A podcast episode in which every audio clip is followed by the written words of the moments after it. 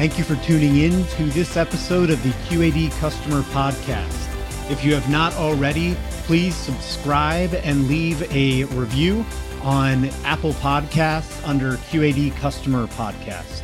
I am so excited for you all to learn from the expertise of Keith Steele from Meyer Plastics. This episode is part of a series of interviews with QAD users. This podcast is presented by PixDocLive, a longtime partner of QAD, providing automation software for the back office. Be sure to check out our webinar series on doclivewebinar.com. Enjoy this jam packed episode with Keith Steele of Meyer Plastics.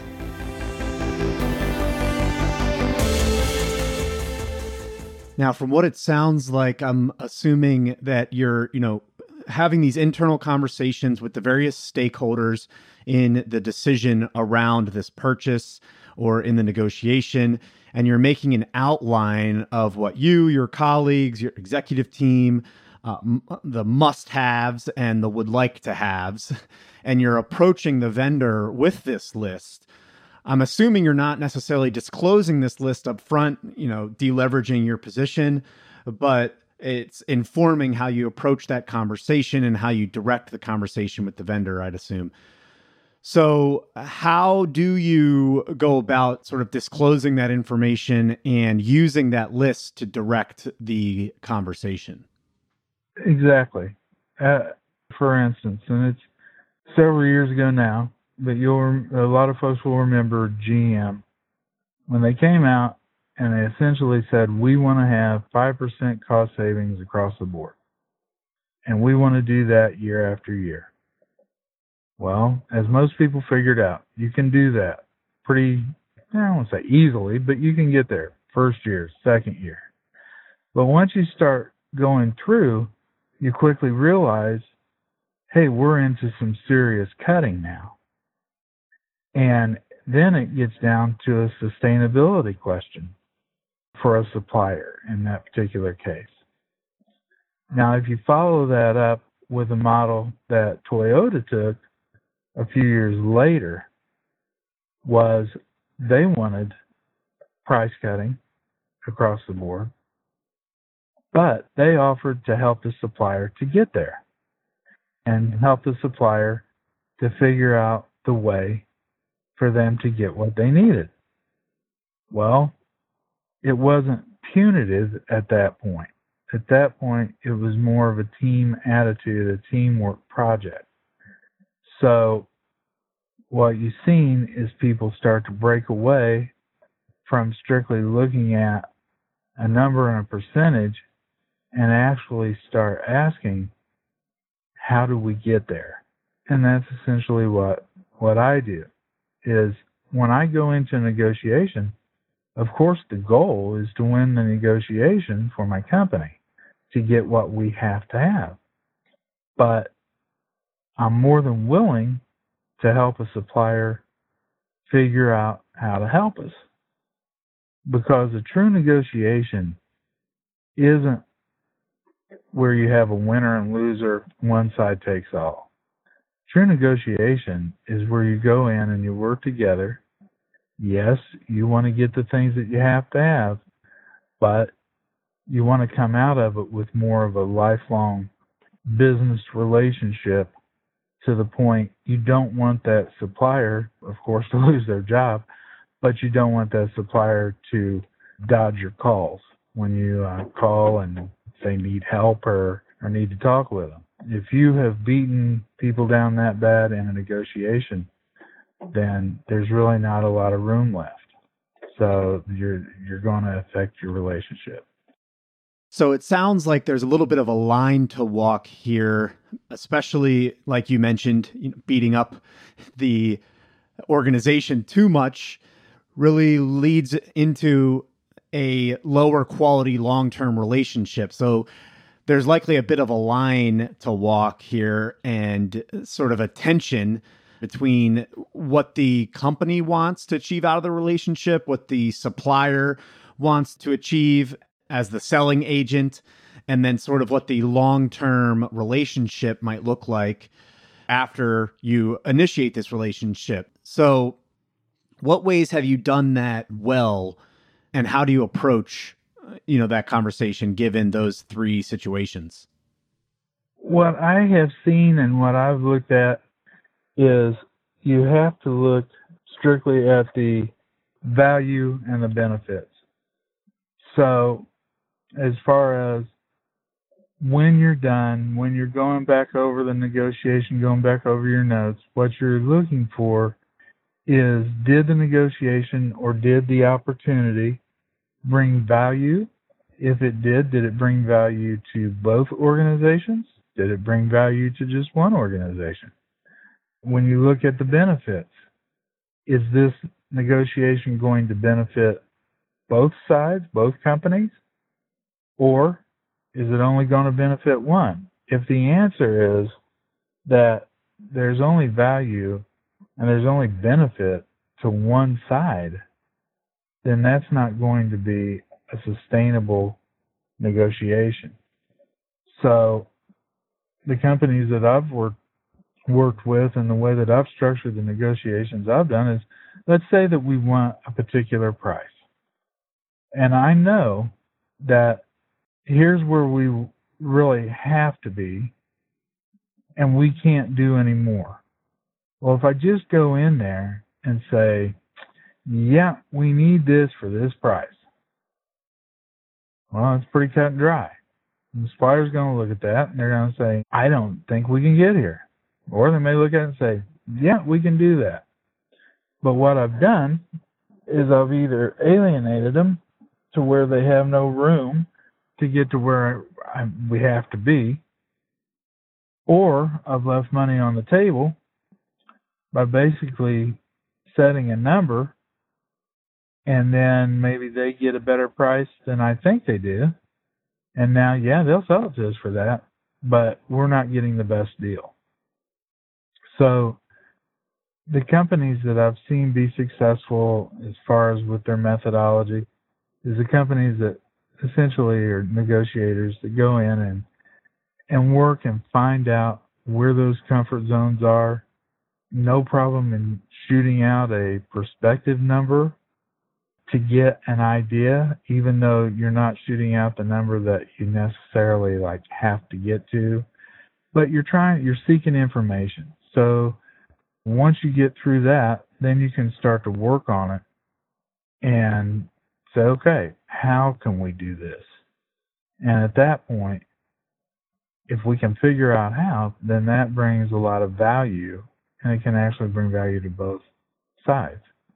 So those are the opportunities that you're really looking for. This part really reminds me of a quote. I forget who the quote is from, but it basically goes Judge a man by the quality of his questions, not by the quality of his answers.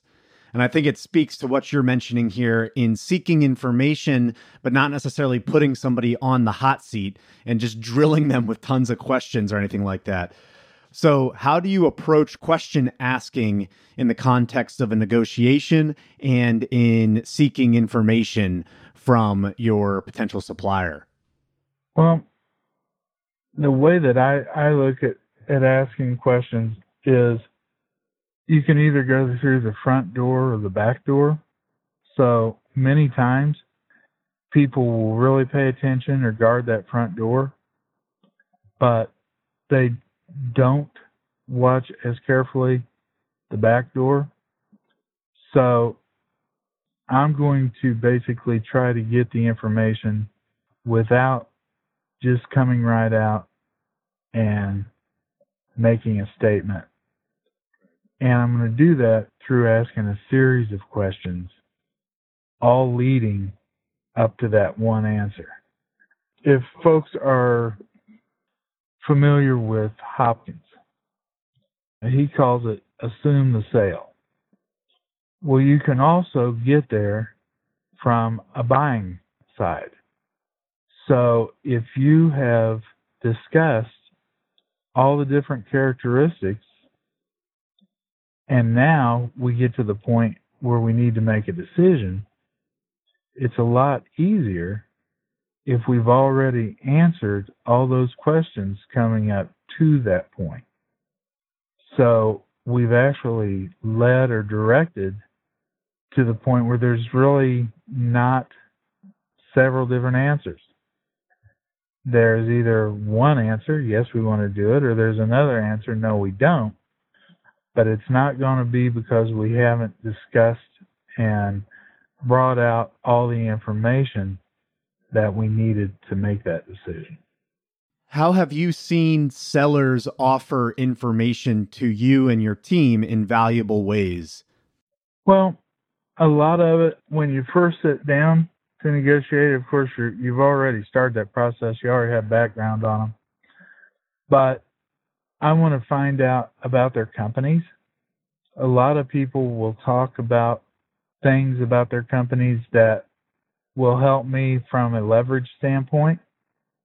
So I'm looking at it, and if they're saying how something is messed up or not the way it should be, then they're actually giving me some really good information to use in that negotiation. And they will do it about their customer service. They'll do it about their computer system. Uh, if you can really get their confidence, and of course, salespeople, that's one of the things that they focus on.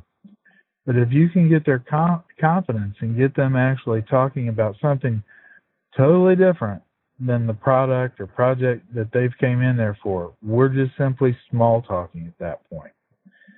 Then you can make either your mental notes or you can jot some things down.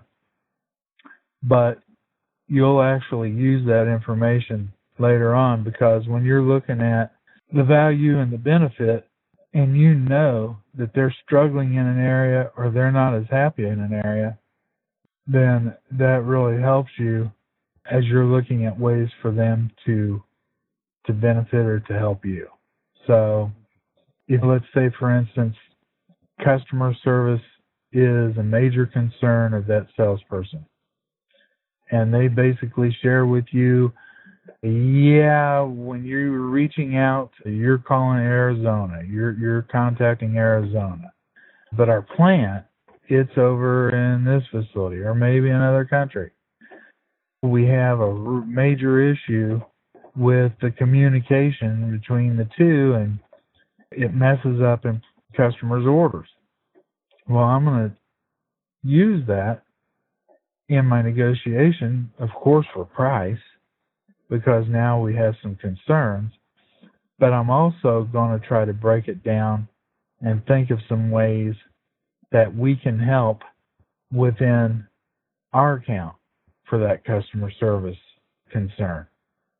So a lot of that is just in those beginning stages of your negotiation and then, of course, that comes back to knowing your audience because a lot of times I'm noticing that salespeople really don't spend much time finding out things uh, about a company or an individual. And so when they come in, they want to get straight to what we're supposed to talk about that day. And you leave a lot of information on the table when you do that. And of course, you put people in a situation where sometimes they just can't do it. So I just like to spend a little bit of extra time getting through the information gathering stage because I am going to use it in my negotiation and it is going to help us. So I wanted to double click into one comment that you made a little bit ago here around note taking. How have you found effective ways to take notes? And what sorts of things are you looking for in these types of conversations when taking notes? Yeah, note taking is, you're right, note taking is a little tricky. So that's a great question because ultimately the concern is if someone's giving you really good information, that they probably shouldn't give you. And of course, you're whipping out your your notepad and right. and writing it all down. that person is going to freeze up on you typically. So you can either set it up in a general instance to where at the beginning of the meeting or negotiation you say, hey, by the way, I'm going to take some notes. Uh, if there's something, of course, that we talk about you really don't want me to write down, that's fine, but don't know what that would be, but I'm going to take some notes. You can come out and be that as straightforward. That way, there's no shock that you're writing anything down because you've already told them up front. But anything that is really uh, a good leverage point, you probably want to keep that in your head. I, I would not write that down in front of a supplier. I may take a break and write some information down, but other than that, as far as in front of them, there are things that are very pertinent that I I just don't do that. I just don't write that down in front of somebody. But as far as general notes, I tell them right up front that I'm going to be taking the general notes, and in that way, that's up to discretion. What's a general note and what is something that, you know, is a little bit more than that. Well, if I've been taking notes and taking notes, they're not going to think that much about me writing down another note. But if it turns into a gotcha point, then they're not going to feel comfortable. They're going to clam up on you, and that's the worst thing that can happen. So that stuff you can't write down in front of them. Because ultimately, what you're trying to do is you want to gain people's confidence. So if you put them in a situation where they don't feel comfortable about the information that they've given you because maybe they've said too much, the last thing in the world you want to do is write that down and uh, have them say, "Man, I'm not saying nothing else," so it can get defensive. But that's that's just the ways that I overcome that. So switching gears a little bit, in our previous conversation that we had together, you brought me through some of the various positions that you've had in sales and purchasing, which we have talked a little bit here today. And but you also use that as a context to talk through the new generation that's coming into the world of purchasing. And you've taken more of a role of a teacher in your professional and personal life as a referee for various sporting events but then looking at how do you engage with that next level or generation of purchasers coming into the world and utilizing that team. So, how, as a buyer, are you training and teaching these new colleagues of yours? And then, how are you building that team of buyers that is then engaging with potential suppliers? Well, when I've when I've looked at it, whether it's a negotiation or you're putting a, a team together to to do the job, depending on how many people you're allowed to have. What I look at is you've got to have someone that has a good intensity. This is your person in sales, they'll call a racehorse. This is a driver. This is someone who really takes their job very intense and to the point where they're kind of emotional about it people know how intense they are about their job. Uh, but you need that because that's a driver. That's the one that is going to really focus and maybe even go above the line of what folks would normally do. Now, along with that, you need someone that is very analytical. So you can have all the emotion you want, but if you don't have the numbers to back it up or the information to back it up, it's not going to do you as much good. So now, again, depending on how many people you can have, this may be one person. But in a perfect world, and what you look for if you're building a team, now I have a person that is that's uh, a little more emotional, maybe a little more intense. I have a person that's more analytical. Uh, they may or may not be a little more quiet, but they're they're really hard thinkers, and they're going to make sure that we have all the support information that we need. And then you need that person that kind of wraps that all up, someone that has a little more calm resolve, but has a little bit more of the experience where they can put things in context that the entire team can understand. So that's where you're looking at. There will probably be differences in ages, but that's where you get into your training. So when you go into a negotiation with a team, if someone does something or says something that really isn't the best, maybe or maybe you wouldn't have said the same thing. But a person that has a lot of experience, has more of a calm resolve, they're not going to call that out in that meeting or that negotiation. They're going to make a mental note of it or write a little physical note and come back to it. So you have to understand your team well enough to be able to say, and they have to understand you, hey, when this happened, I noticed we went here.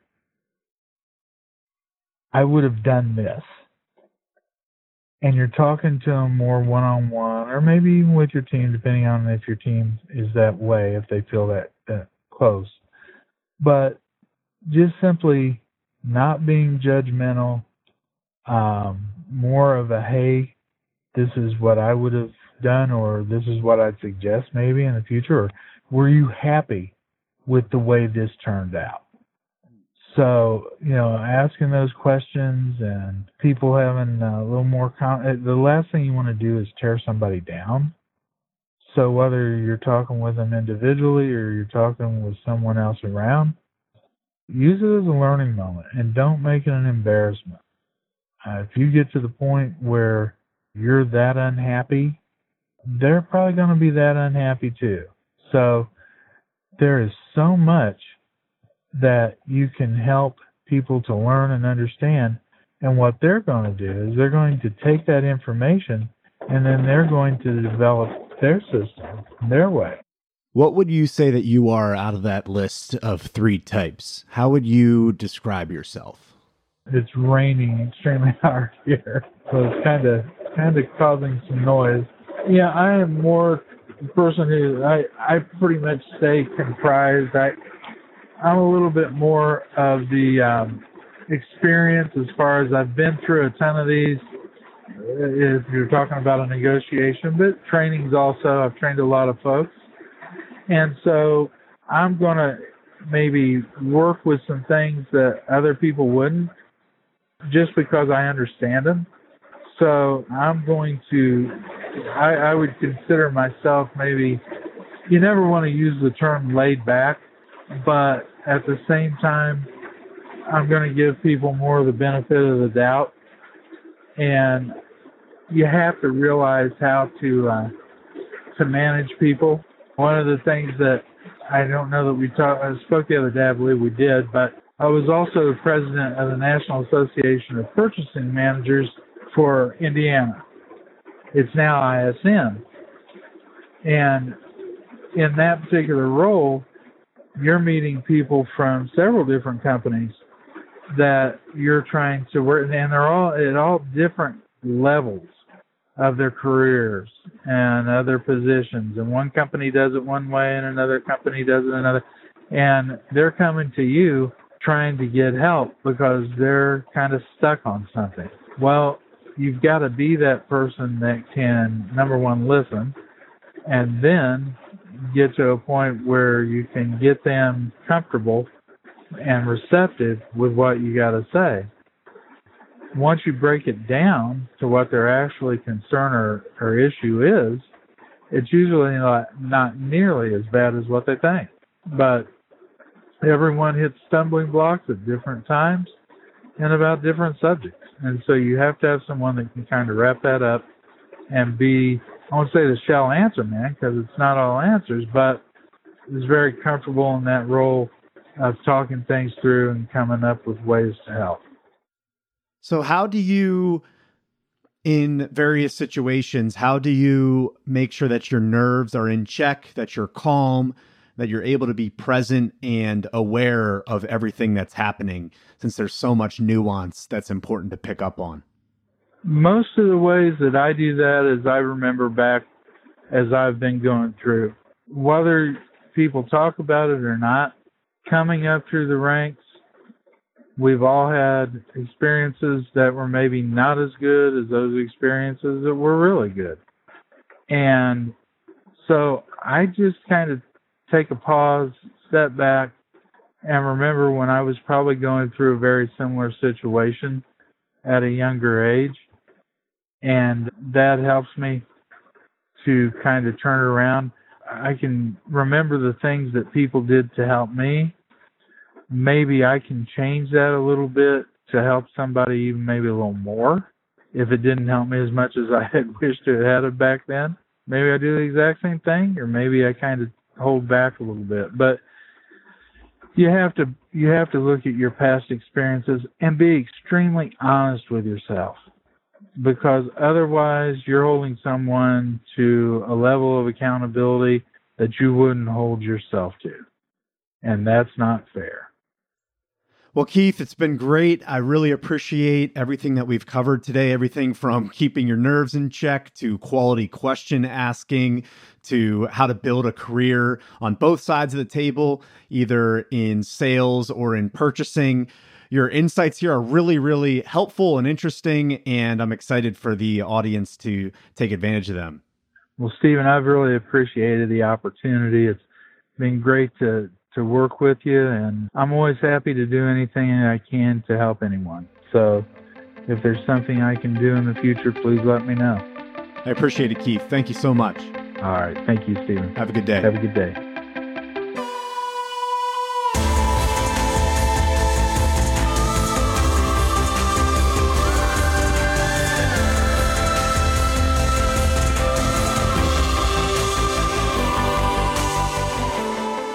Thanks again for tuning in today, everyone. To keep up with our series, make sure you go and subscribe to the QAD Customer Podcast. For those of you kind enough to also leave a review of our podcast, I will be sending out a series of $25 Amazon gift cards. So make sure you head over to whatever platform you consume podcasts and leave a review. Thank you all. Until next time.